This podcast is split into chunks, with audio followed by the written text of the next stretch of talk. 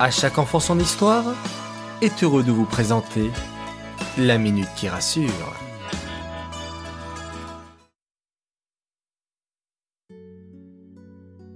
Coucou mes chers enfants, encore une semaine de passé. Vous avez remarqué que le temps passe tellement vite? Alors aujourd'hui, Stella Thérapeute vous parle de votre temps. Comment ne pas perdre son temps? Et surtout comment profiter de ce temps qui passe. C'est-à-dire faire des choses intéressantes, passer de bons moments en famille et plein d'autres idées. Alors, écoutez bien. Le temps, c'est précieux. Chaque minute qui passe, vous pouvez faire des tas de choses. Mais pour cela, vous devez être organisé. Maintenant que c'est les vacances, pourquoi ne pas demander à vos parents, ou bien le faire vous-même, de vous aider à faire un planning, c'est-à-dire un programme de tout ce que vous pouvez faire dans la journée et toute la semaine. Même si parfois vous ne le respectez pas à la lettre, ce n'est pas grave. L'essentiel, c'est d'avoir la base. Je vous conseille de ne pas mettre les heures. Vous pouvez tout simplement écrire matin, après-midi et soirée, cela suffira. Par exemple, matin, Petit déjeuner, faire sa tefila, ranger sa chambre, regarder un peu sa tablette. Mais attention, cela ne doit pas dépasser 30 minutes si vous voulez rester actif et si vous ne voulez pas que votre cerveau s'abîme.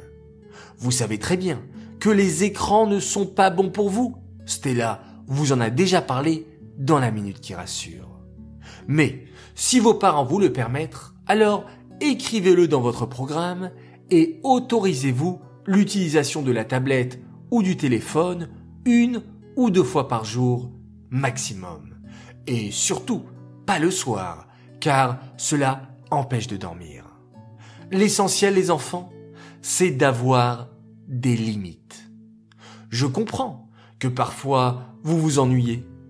Alors, réservez-vous des activités spéciales pour ce moment-là.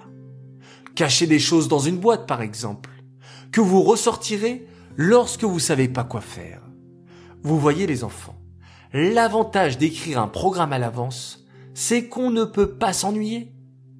Si vous aimez les activités manuelles, vous avez tout compris. C'est beaucoup mieux que de passer son temps devant un écran. Si vous aimez lire aussi, demandez à vos parents de vous offrir des livres, achetez des cahiers de vacances pour vous entraîner avant la prochaine rentrée des classes. Et surtout, n'oubliez pas d'aider vos parents. Si vous rangez au moins votre chambre, c'est super.